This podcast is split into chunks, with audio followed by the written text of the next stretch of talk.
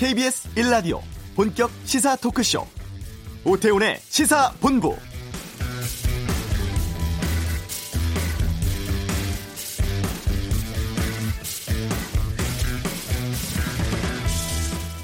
오늘 새벽까지 진행된 기자간담회에서 조국 법무부 장관 후보자는 그동안 제기된 의혹에 대해서 입장을 밝혔습니다.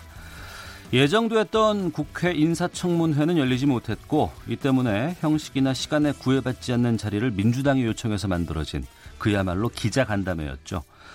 오늘 오전까지의 상황을 보면 청와대는 시한 정해서 청문보고서 송부를 국회에 다시 요청할 것으로 보입니다. 이 시한 내에 보고서가 채택되지 않으면 대통령은 조 후보자를 법무부 장관에 임명할 수 있게 되는데요. 지난 8월 9일 개각 발표 이후에 정치권은 조국 후보자를 둘러싸고 시종일관 대립했습니다.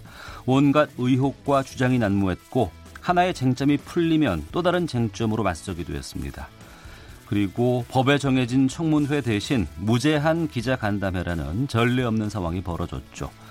청문회를 통해서 실체적인 진실이 무엇인지 알기를 원했습니다만 아직도 주장은 맞서고 있고 논란은 정리되지 않고 있습니다. 오태훈의 시사본부, 17년 만에 서울에 공립특수학교가 생겼습니다. 이슈에서 서울 나래학교에 대해 알아보겠습니다. 9월부터 신규 등록 차량 8자리 번호판 부착합니다. 차차차에서 살펴보고 2부 정치화투, 조국 후보 기자간담회 다루겠습니다. 오태훈의 시사본부, 지금 시작합니다.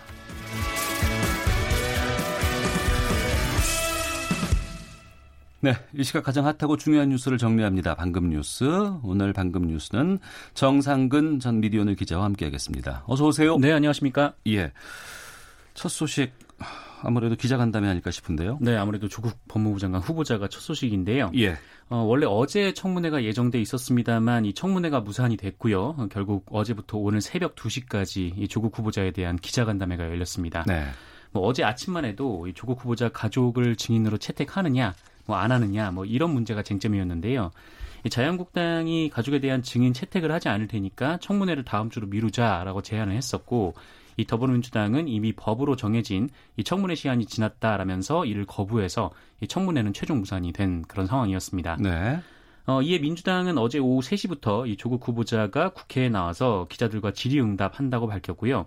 이 조국 후보자는 자신을 둘러싼 논란에 대해서 기자들로부터 질문을 받고 또 이에 대한 답변을 하는 방식으로 기자회견을 진행했습니다. 네, 답변은 쟁점별로 어떻게 나왔어요? 일단 첫 번째 쟁점은 이 딸 특혜 관련 의혹들을 좀 정리를 해봤는데요.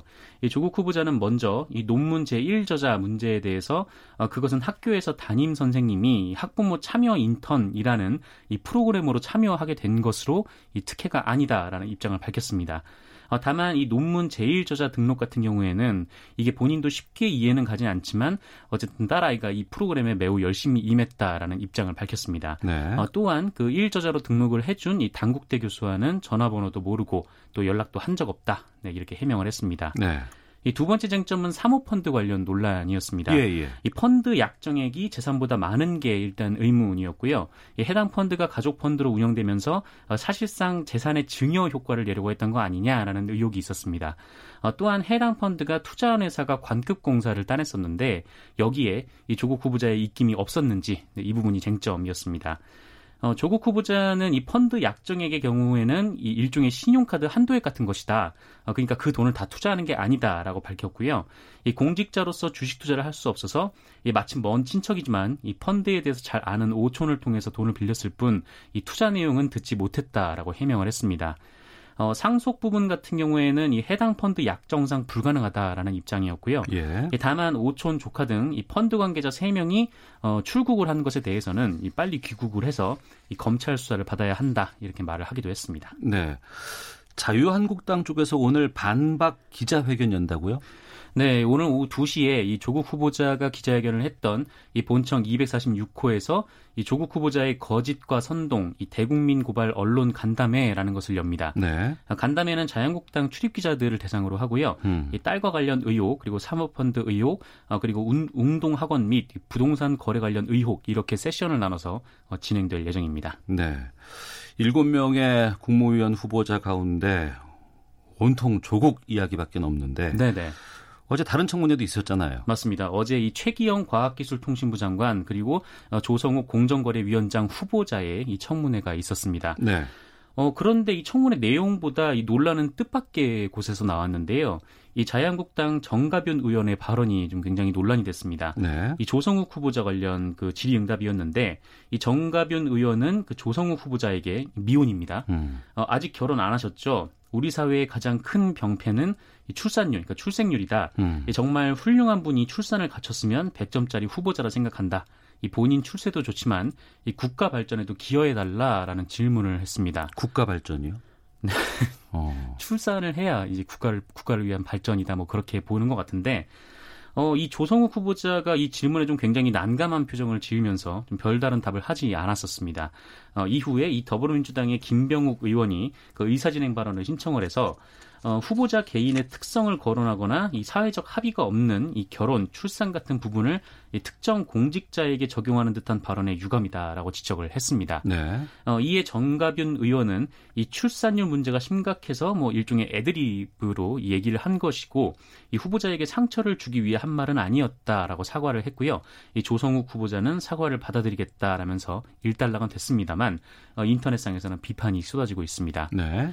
이 최기영 후보자 질의 과정에서도 논란의 발언이 있었는데요. 이 자유한국당 의원들이 이 최기영 후보자 그리고 그 배우자의 기부 내역 그리고 사회활동 참여가 이 대부분 진보적 정치 성향과 관련이 됐다라면서 편향성을 지적을 했습니다. 네. 그러니까 진보적 시민단체에만 기부를 한 이유가 뭐냐라는 거였는데 이 과정에서 박성중 자유한국당 의원이 아내 관리도 제대로 못하는 사람이 수십조 원의 예산을 관리하겠냐라는 발언을 해서 또 논란이 됐습니다. 네.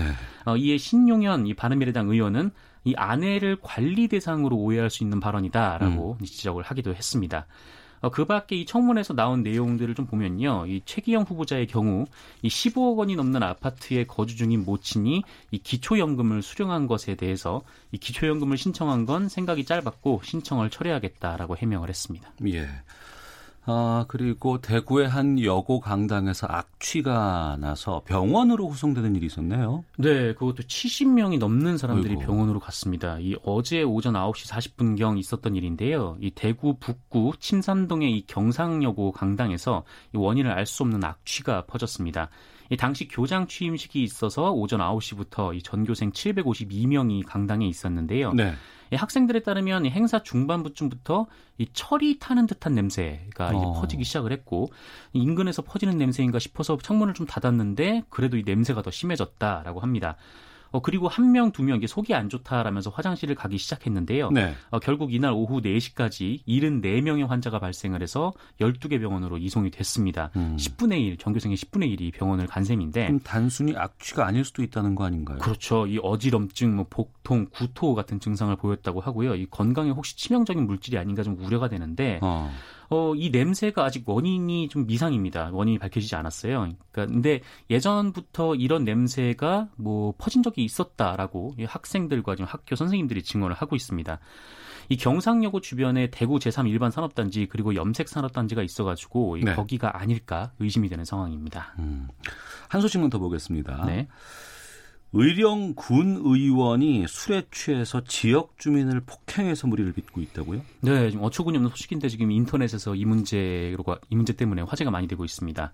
이 경남 의령군 의회 소속 이 무소속 장명철 의원이 지역 주민을 때린 일인데요. 네. 이 장명철 의원은 지난달 28일 오후 8시경 의령군의 한 음식점 앞에서 이 지역 주민인 40살 A 씨와 말다툼 끝에 한 차례 뺨을 때렸습니다. 네.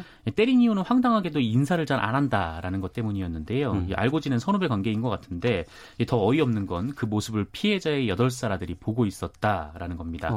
뭐 이후에 장명철 의원은 피해자를 찾아가서 사과를 했다라고 하고요. 뭐 책임질 게 있으면 책임지고 비난을 받겠다고 했습니다만 의원직 사퇴를 얘기를 하지는 않았습니다. 이 손태영 의령군의회 의장은 이번 사건이 개인 간 말다툼으로 벌어진 일이기 때문에 의회 차원의 특별한 입장은 없다라고 밝혔습니다. 이 소식까지 듣겠습니다. 방금 뉴스 정상근 전 미디어오늘 기자와 함께했습니다. 고맙습니다. 고맙습니다. 자, 이어서 이 시각 교통 상황 살펴보겠습니다. 교통정보센터의 윤여 리포터입니다.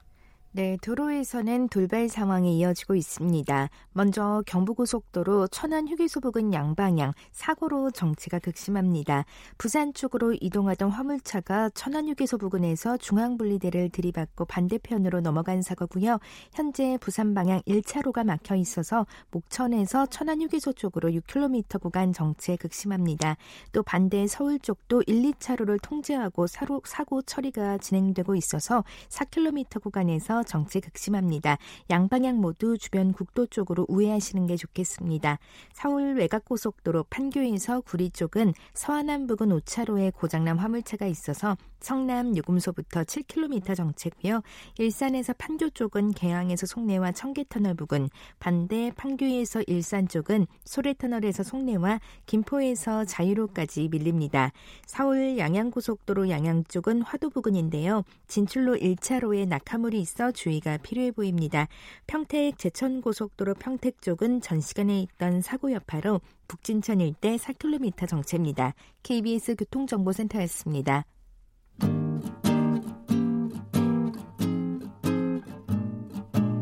KBS 1라디오 오태훈의 시사본부, 여러분의 참여로 더욱 풍성해집니다. 방송에 참여하고 싶으신 분은 문자 샵 9730번으로 의견 보내주세요. 짧은 문자는 50원, 긴 문자는 100원의 정보 이용료가 붙습니다. 애플리케이션 콩과 마이케이는 무료고요. 시사본부는 팟캐스트와 콩, KBS 홈페이지를 통해 언제나 다시 들으실 수 있습니다. 많은 참여 부탁드려요. 네, 어제 장애 학생들이 다닐 수 있는 공립특수학교, 서울 나래학교가 문을 열었습니다. 대체로 특수학교는 주민 반대 때문에 설립과 운영 쉽지 않다고 하죠. 그래서 이번에도 서울에 17년 만에 처음으로 공립특수학교가 세워졌다고 합니다. 나래학교 설립을 담당한 서울시교육청 학교지원과의 이경호 주무관 먼저 연결해서 말씀 나누겠습니다. 안녕하십니까? 아, 예, 안녕하십니까? 네, 이번에 학교 설립을 위해서 실무 담당하셨다고 들었습니다. 소감부터 좀 듣겠습니다. 예, 특수학교, 특히 나래학교를 처음 시작할 때는 좀 막막한 심정이었는데, 네, 이렇게 개교를 하니까 지난 3년간의 설립 과정에서 도와주신 여러분들이 있었거든요. 네, 예, 그분들이 계속 생각이 나고 있습니다. 네, 3년 걸렸어요? 정확히는 2년 10개월 걸렸습니다. 아, 그렇군요. 예. 예. 지금 서울에 공립 특수학교가 몇 곳이 있어요? 8개가 있었는데요. 네. 어제 9월 2일자로 이제 나래학교와 인강학교가 서울 도솔학교로 공립 전환이 됐어요. 네. 두 개를 포함해서 현재 총 10개가 있습니다. 10개. 이 공립 특수학교가 10개 있는 거죠? 그렇습니다. 예. 다른 외국의 큰 도시들과 좀 비교해 봤을 때 서울에 10개 정도의 특수학교면 어떤 편입니까? 국립과 사립을 포함하면 총 31개가 있어요, 서울에는. 예. 예. 근데 단순 비교는 못하지만 우리나라 전체에 특수학교가 173개가 있습니다. 네. 근데 일본에는 총 1,000개의 특수학교가 있어가지고 인구 대비를 해도 2.5배가 더 많습니다, 일본이요. 예. 장애 학생이나 학부모들은, 네, 이번에 세워진 특수학교가 다닐 수 있고 또 일반 학교에 있는 특수학급에 갈 수 있다면서요? 그렇습니다. 어떤 것을 더 좋아해요? 물론 학부모들의 가치관이나 학생의 상황에 따라 다르지만 아이가 어렸을 때 초등학교 때는 특수학급을 더 선호하고요. 초등학교에서는, 예, 네, 학년이 올라가고 이제 고학년이 될수록 이제 특수학교를 선호해서 중고등학교에 갈수록 더 이제 특수학교 진학자가, 네, 더 많습니다. 예. 특수학교 세울 때 주민 반대 때문에 힘들다고 들었습니다. 나래학교는 어땠습니까? 나래학교는 주민들께서 처음부터 이제 많이 이해를 해주셨고, 그래서 저희 교육청 그리고 서초구청 그리고 주민들이 협의체를 만들어가지고, 네, 함께 소통하면서 설립돼서 개교회까지 이르게 되었습니다. 다른 곳은 힘든데 이곳은 그래도 좀 수월한 편이었네요. 예, 아무래도 주민분들께서, 예, 많이 이해를 해주셨기 때문에 과정에서 중단되거나, 네, 아니면 큰 어떤 반대에 직면하지 않고 지금까지 건립 과정이 진행이 되어 왔습니다. 네, 나름대로 노력도 좀 기울이셨을 것 같은데. 예, 처음 주민분들이 특수학교 설립을 반대하지는 않지만은 그 특사학교 들어옴으로 해서 마을에 중대한 변화가 일어나는 거잖아요. 네. 그러니까 중대한 변화에 따라서 마을이 어떤 더 발전할 수 있게 종상향이 이루어지도록 네. 교육청도 함께 좀 힘써달라 이렇게 저희한테 말씀을 하셨습니다. 예. 나래학교는 뭐 잘 됐다고는 합니다만 다른 곳의 특수학교 사정은 어떻습니까? 예, 지금 저희가 세 군데 동시에 짓고 있는데요. 서울에 네. 강서구의 서진학교, 서초구의 나래학교, 중량구의 동진학교입니다. 이제 서초구의 나래학교는 개교를 했고요. 예. 강서구의 서진학교는 원래 나래학교와 같이 개교를 하려고 했는데 공사 일정이 조금 지연이 돼가지고 네. 내년 3월에 개교를 할 예정입니다. 네. 예. 그리고 중량구의 동진학교는 현재 설립 계획을 세웠고요. 예. 이제 내년부터 설계에 착수를 해가지고 2022년에 개교할 예정입니다. 네. 말씀하신 서진학교라든가 동진학교 쪽은 어려움은 지금 아직 없어요? 서진학교는 다 아시다시피 2017년에 저희 교육감님과 주민 토론회를 두 차례 해가지고 예. 거기서 이제 주민들의 의견 어느 정도 수렴을 하고 해가지고 이제 거의 개교만 하면 되는 상황이고요. 네. 동진학교는 저희가 그 일부 주민들을 만나서 설명을 또 했는데 주민분들께서 뭐 그렇게 크게 반대하진 않으십니다. 네. 어떤 분은 또 이제 이 지역에 이런 특사학교가 들어올 때도 됐다 이렇게 네. 말씀하신 분도 계셨고요. 예. 아무래도 인식이 사회적 인식이 조금 한 단계 더 올라서지 않았나 그렇게 생각을 합니다. 예, 제가 뉴스로 접했을 때 어느 곳에서는 뭐 주민들이 뭐 님비현상 얘기하고 그러면서 예. 절대 안 된다, 극렬 반대하고 이랬을 때가 있지 않았었습니까? 예, 2017년에 네. 강서구인 서진학교 할 때 주민 토론회를 할 때 그런 의견들이 나왔었습니다. 지금은 그렇진 않고요. 예, 그 이후에는 뭐 그렇게 반대를 하거나 네. 그런 행동을 하시는지는 않습니다. 그러셨군요. 일하실 때 좀 그나마 좀 많이 좀 수월하셨을 것 같다 생각이 들기도 하고요. 네. 앞으로 이런 학교들이 앞서서 뭐 여러 가지 다른 나라의 도시와 비교해 봤을 때 인구 비율도 좀 차이가 많이 나는데 예, 예. 좀 활성화하기 위해서 좀 주무관의 입장으로서 하실 말씀이 있으면 끝으로 좀 말씀해 주시죠. 그 특수학교를 좀 다른 시선으로 보시는 분들이 계세요. 네. 그것도 저희 교육법제 내에 있는 학교잖아요. 네. 그래서 특수학교를 다른 시설로 보지 마시고 단지 학생들을 가르치는 하나의 학교로 교육기관으로 봐주셨으면 좋겠습니다. 알겠습니다. 앞서 말씀하신 서진학교나 동진학교 외에도 또 지금 설립 계획이 있습니까? 예, 저희 교육감님께서 그 미설립 자치구 서울의 7개구에 특수학교가 하나도 없거든요. 네. 그래서 미설립 자치구에도 특수학교가 하나씩 설립할 수 있도록 하겠다고 말씀하셨기 때문에 제가 내년 서진학교 설립까지 마무리되면은 이제 그 다음엔 바로 미설립 자치구에 대한 그 설립 계획에 착수할 겁니다. 네.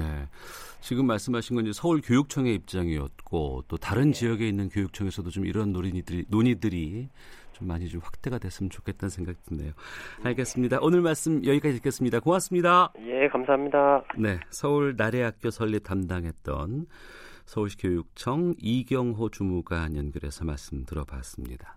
그러면 이어서 나래학교 김정선 교장 선생님 연결해서 학교 운영에 대해서 좀 여쭤보겠습니다. 안녕하십니까? 네, 안녕하세요. 나래학교 교장 김정선입니다. 예. 어제 개교 준비하느라 많이 바쁘셨을 것 같은데 많은 분들 오셨고 뭐 개교식은 잘 끝났습니까? 네, 어제 많은 언론에서 우리 서울 나래학교 입학식을 관심 있게 봐주셨고요. 예. 특수학교를 응원해 주시는 많은 댓글들도 제가 봤습니다. 예. 그래서 우리 교직원들이 모두 힘을 얻고 있습니다. 네, 그러면 나래학교는 네. 개교 기념일이 9월 2일이 되는 거네요.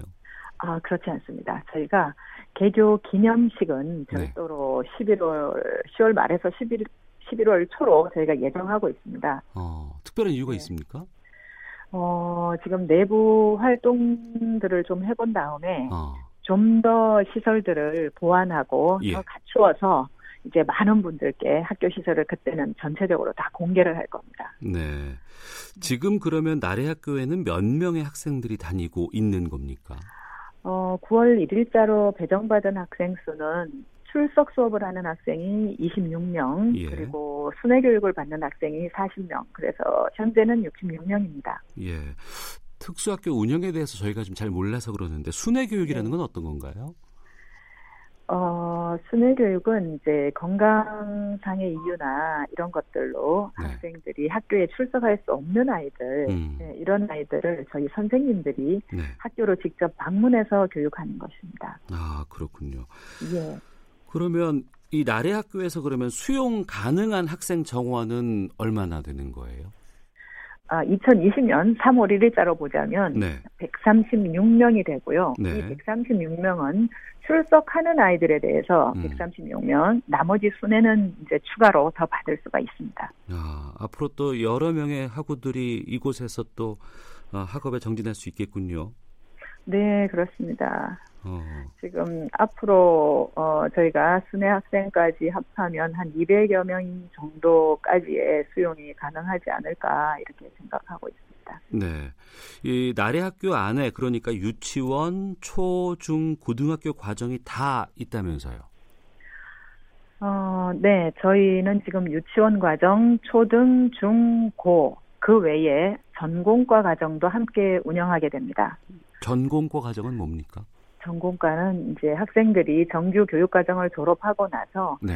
직업교육을 준비하는 단계인 그 과정으로 저희가 지금 2년 정도의 전공과를 운영하려고 하는데요. 네. 올해 10월에서 11월 사이에 저희가 모집을 공고를 해서 한 학년에 7명을 대상으로 선발하게 됩니다. 네. 아무래도 학생들이 뭐 장애 정도라든가 종류가 좀 다를 것 같습니다. 네. 이 때문에 수업도 좀 다르게 이루어지지 않을까 싶기도 한데 어떻게 되는지를 좀 알려주세요. 저희가 장애 유형이나 뭐 수준에 따라서 학급을 분리하지는 않습니다. 네. 일반 학교 학생들처럼 같은 연령의 학생들이 한 학급에서 수업을 하게 되는데요. 학생 각자의 장애 정도를 고려해서 개별화 교육을 할 수 있도록 학부모님과 함께 개별화 교육 지원팀 회의를 하게 됩니다. 네. 그래서 거기에서 중점 지도해야 될 내용을 결정을 해서 지도 계획을 세우게 되는 것이고요. 학생들은 현재 실생활에 필요하고 또 미래의 자립을 위한 바탕이 되는 내용들을 위주로 다양한 교육 활동을 배우게 됩니다. 네. 네. 그 학부모들, 뭐 재학생들 어제 첫 등교했을 것 같습니다. 네. 학교 시설이라든가 이런 부분에 대해서 네. 뭐라고 얘기를 해요? 네, 뭐 새 학교에 간다고 뭐 잠도 설쳤다는 이야기도 하시고 또 뭐 이런 것이 선진국이다 하면서 눈물이 난다는 할머니도 계셨고요. 네, 우리 선생님들의 이 첫 등교맞이 이벤트를 보시고 많은 네. 분들이 또 기뻐해 주셨고 저희도 굉장히 감사했습니다. 그리고 우리 나래학교 시설은 지금까지 지어진 특수학교와는 비교할 수 없을 정도로 지체장애 학생들의 특성이 많이 반영된 건물입니다.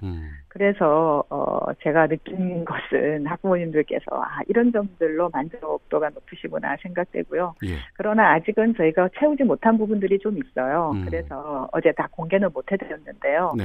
뭐 좀 소개드린다면 그 중도 중복장애 학생들의 그 운동 경기인 보치아 전용 경기장이라든가 또 휠체어로도 산책이 가능한 감각 정원, 또 수중 운동을 위한 뭐 수중 트레드밀 이런 것들을 저희가 설치하게 될 거고요. 뭐 이런 그 외에도 지금 제가 다 여러 가지 열거할 수 없는 이런 것들을 다 채워서 네. 저희가 완성이 되면. 개교식 때 이런 것들을 다 공개할 예정입니다. 네, 어제 개교했을 때 학교 주변에 네. 계시는 주민들께서도 좀 보셨을 것 같습니다. 네. 주민들께서 뭐라고 하시던가요? 주민들 몇몇 분이 오셔서 내부 시설도 좀 보고 가셨는데 네. 제가 직접 뵙지는 못했어요. 어제 행사 동안에. 그런데 다들 좀 바깥 외관을 좀 더 마을과도 좀 그 친밀하게 느껴질 수 있도록 저희 담장 같은 것도 저희가 좀 더 고민해서 마을이 더 환하게 제가 만들도록 하겠습니다. 네. 혹시 네. 이 방송을 듣고 있는데 네.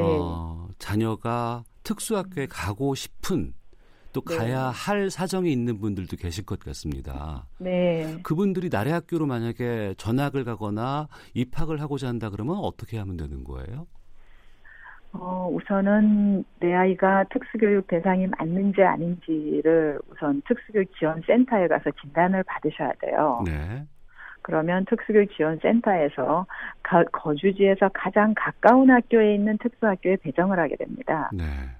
현재 서울 나래학교가 오고 싶다면 우리 집에서 가장 가까운 특수학교가 서울 나래학교라면 오실 수 있습니다. 아, 그렇군요. 네. 그 나래학교 어떤 방향으로 운영할 계획이신지도 좀 여쭙겠습니다.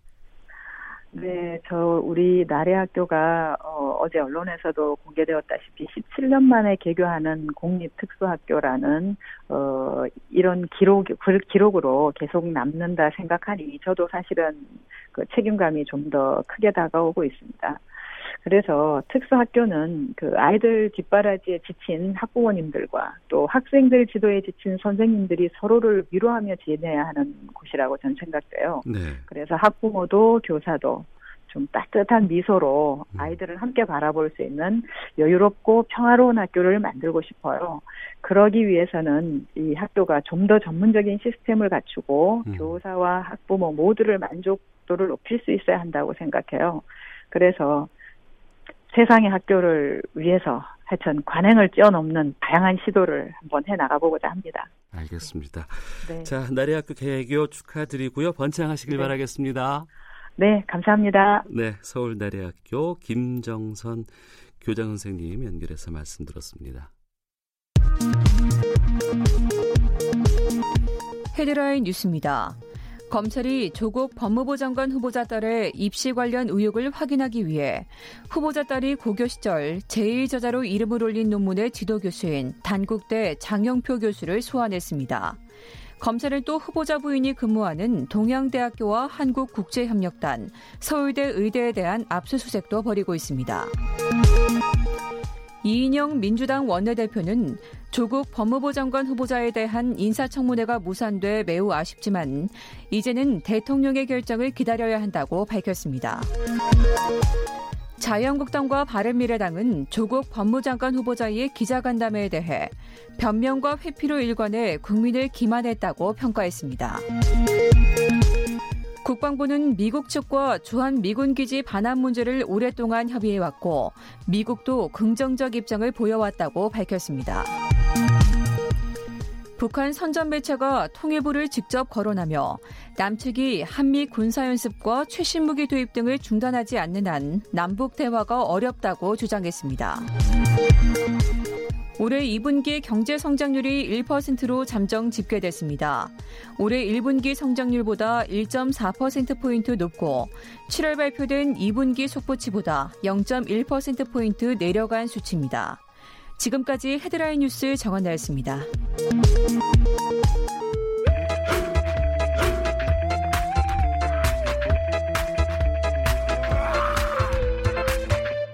오태우래 시사본부.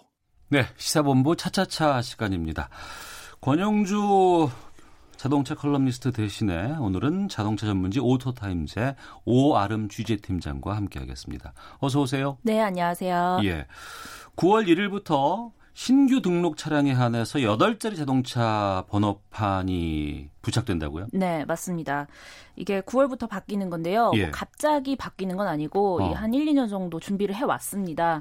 그 과정에서 이제 자동차 번호판 어떻게 바꿀 건지 이제 국민들한테 의견을 묻기도 했고요. 예.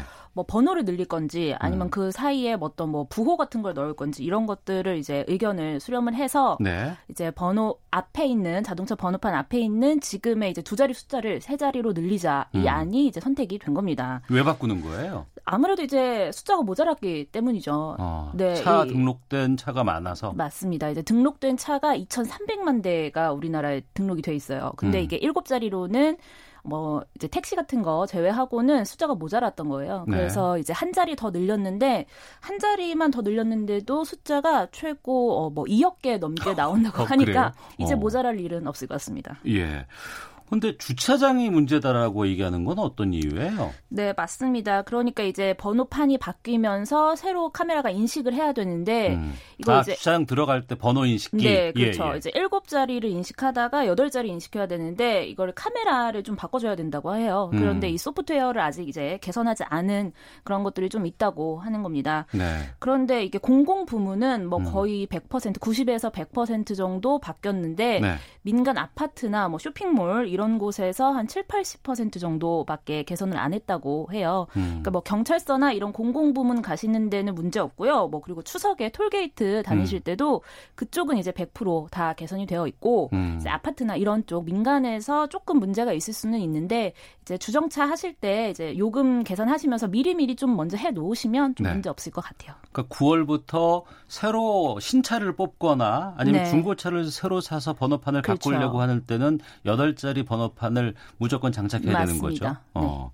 그런데 이게 그 일본차 업계를 떨게 만들고 있다는 이야기는 왜 나오는 거예요? 네, 그러니까 이제 앞에 가는 차를 봤을 때 저 번호판만 보고도 이게 최근에 뽑은 신차인지 아니면 옛날에 뽑은 건지를 알 수 있게 된다는 얘기예요. 네. 그러니까 예를 들어서 이 시기가 조금 그런 건데 지금 불매 운동이 일고 있잖아요. 아, 일본차 사지 말자, 네, 타지 말자 이런 운동. 불매 운동이 조금 있으니까. 예를 들어서 앞자리가 2자리면 아 저거는 그래도 예전에 산 거다 이런 얘기 이렇게 뭐 인식을 할 수 있겠지만 저게 앞자리가 3자리면은 적어도 9월 이후에 등록을 한 거니까 가장 최근에 산 일본 차구나 이렇게 인식이 될 수 있다는 얘기입니다. 아, 식별이 가능하다. 그렇죠. 불매운동에 동참하지 않은. 그렇죠. 네. 그러니까 이제 뭐 그동안에 사실 일본차 타시면서 좀 불안해하시는 분들이 많았어요. 근데 나는 불매운동 일기 전에 이거 탔던 건데 왜 지금에서 그렇다고 안 탈 수도 없는 건데 좀 불안하다 이렇게 하셨던 분들한테는 뭐 살짝 면죄부 아닌 면죄부가 될 수도 있겠지만 새로 사시려고 계획하시는 분들에게는 확실히 티가 나니까 약간 좀 부담이 되는 부분이 있을 것 같다 이렇게 볼 수 있겠습니다. 물론 개인의 선택은 존중돼야 되는 것이긴 합니다. 네. 하지만 또 국민적인 정서가 있는 것도 사실이긴 하고요. 네. 그 일본차 판매가 많이 위축되고 있다는 얘기가 돌았는데 실제로 이 문을 닫는 전시장이 나오기 시작했다고요? 네, 맞습니다. 그러니까 이게 약간 수입차를 어떻게 판매하냐 이 구조를 조금 아실 필요가 있는데요. 수입차의 경우에는 이제 뭐 무슨 코리아라고 하는 수입사가 있어요. 그래서 여기서 이제 수입차를 수입을 해오기만 하고 판매는 판매사, 우리가 흔히 딜러라고 불리는 그런 분들이 이제 판매를 하는 구조입니다. 그럼 이제 판매사가 이 재고를 가지고 소비자에게 판매를 하는 건데 예를 들어서 뭐 편의점에서 라면 팔잖아요. 근데 이제 뭐 이런 종류도 팔고 저런 뭐 매운 라면도 팔고 고소한 라면도 팔고 뭐 이런 식으로 판매를 하는데 뭐 요즘 수입차 판매사들의 경우에도 일본 차도 팔고 미국 차도 팔고 뭐 독일 차도 파는 분들이 많습니다. 근데 이 중에서 이제 일본 차를 그만두겠다, 판매하는 걸 그만두겠다 뭐 이런 얘기입니다. 근데 이분들의 경우에는 뭐 일본 차뿐만 아니라 미국 차를 팔거나 독일 차를 파는 뭐 전시장도 가지고 있기 때문에 일본 차 여기 판매하시는 분들의 뭐 인력을 다른 곳으로 좀 배분을 해서 뭐 다른 곳에서 일할 수 있게 하겠다 뭐 이런 얘기인데요. 왜냐하면 이번에 불매운동으로 일본차 판매가 실질적으로 좀 줄어든 것도 한 이유이긴 하겠지만 이 한일 감정이라는 게 너무 반복적으로 계속해서 일다 보니까 뭐 지금 당장은 아니더라도 또 내년에 또 이런 일이 있을 수 있는 거고 또 반복적으로 생길 수 있기 때문에 이참에 그냥 닫아버리는 게 낫겠다 이렇게 생각하신 것 같아요. 수치로 좀 실제로 떨어진 것들이 좀 나와요? 네, 물론입니다. 실제로 시작되자마자 지난달에 7월에 판매량이 그 전달인 6월에 비해서 한 30% 정도 넘게 줄었었습니다. 그런데 이제 아직 집계가 돼서 발표되진 않았는데 오늘이 이제 9월 3일이잖아요. 그러니까 8월 것도 거의 집계가 돼서 저희가 좀 알아봤는데 8월에도 7월보다 한 절반 정도 굉장히 크게 줄었다고 합니다. 절반이나? 네, 그러니까 이제 6월하고 비교를 하자면 거의 한 70% 정도 줄었다 뭐 이렇게 볼 수가 있겠는데요. 근데 그 와중에도 좀 떨어지는 추세가 이어지다가 어느 하한선에 도달한 것 같습니다. 그러니까 뭐 불매운동의 이런 분위기라든가 좀 여파를 신경 쓰지 않는 분들이 한 20, 30% 정도 있고요.